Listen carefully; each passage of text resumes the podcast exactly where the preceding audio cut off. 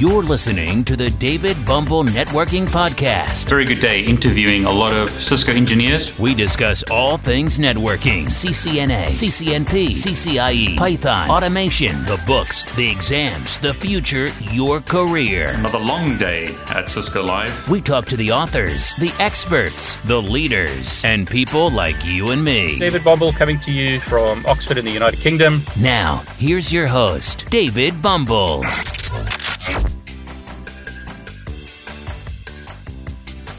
This video is part of my Wireshark packet analysis and ethical hacking course. Have a look at this playlist to see all the videos in this course. In this video, I'm going to show you how to capture packets in a switched network. You need to be careful when using switches. You won't see traffic to known M A C addresses. In other words, unicast traffic to known M A C addresses won't be captured because the switch will only forward that traffic out of specific ports, not to your monitoring station. So you need to span the port or introduce a network tap or a hub to be able to capture traffic. Okay, let's get started. So in this G N S three topology, I'm going to add a device that will allow me to capture traffic basically as if I had a monitoring station in my network. So let's pretend this Ubuntu P C is our monitoring device. I'm not actually going to use that for monitoring. I'm going to use G N S three to do it directly.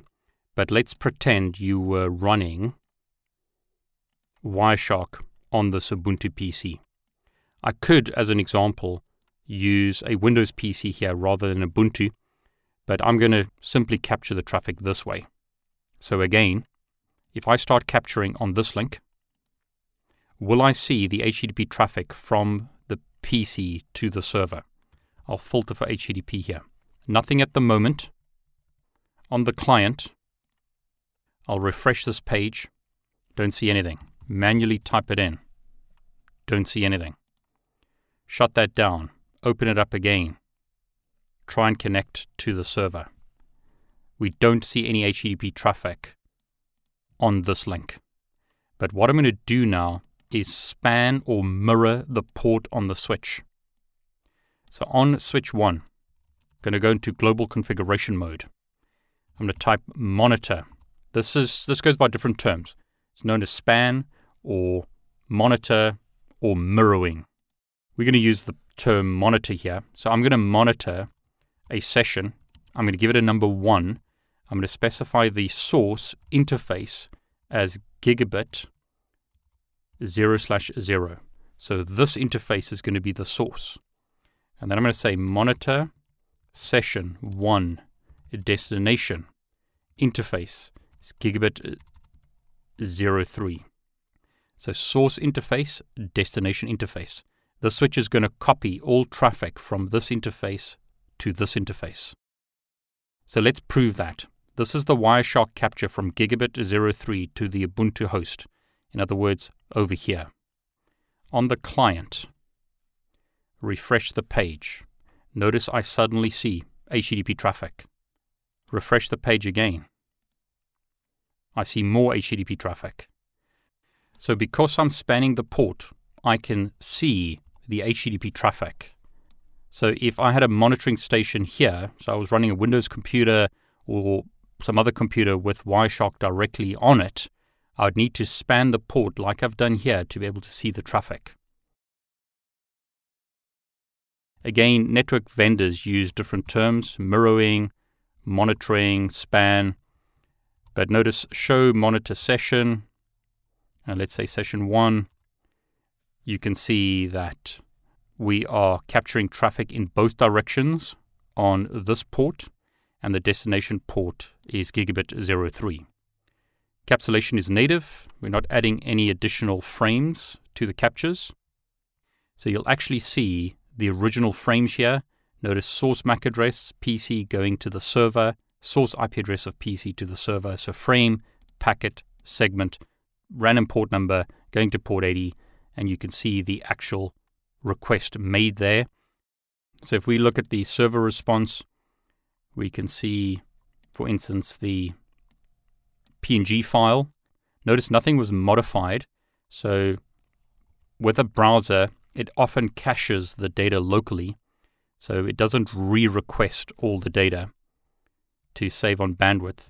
But if I shut that browser down, open it up again, and go to the server, and I'll go right down.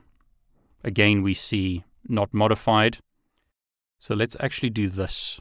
I'm going to open up a private window and go to the server that way to force it to do everything again. So here we go, client request. Here's the reply from the server. And notice you can see all the data from the server. So you can see title of the web page. You can see the actual text in the web page. So in summary, be careful of where you capture traffic. In this example, we wouldn't see the traffic on this link or on this link unless we enabled port monitoring or span the port. In other words, you need to get the switch to copy frames from this interface out of this interface. It wouldn't normally do that if traffic was going from the client to the server. You have to enable the mirroring of traffic to be able to see it on a switch. With a hub, you wouldn't have to do that. A hub floods traffic out of all ports, but a switch doesn't. So once again, don't forget, you need to be careful where you're monitoring traffic if you want to see what's going on. As an example, if you want to see what's going on on this side of the network, you want to put a probe or some device on that part of the network so that you can see what's going on. You could implement remote span where you copy traffic through a tunnel from one side of the network to another, but you need to be careful with that because of overhead and because of the amount of traffic that you're going to be receiving. So it would be better to capture traffic locally if you can. Thanks for joining us on today's podcast. Be sure to visit David's YouTube channel at David Bumble, where you can subscribe and watch all of his videos. While you're at it, if you found value in this show, we'd appreciate a rating on iTunes. Or if you simply tell a friend about the show, that would help us out too.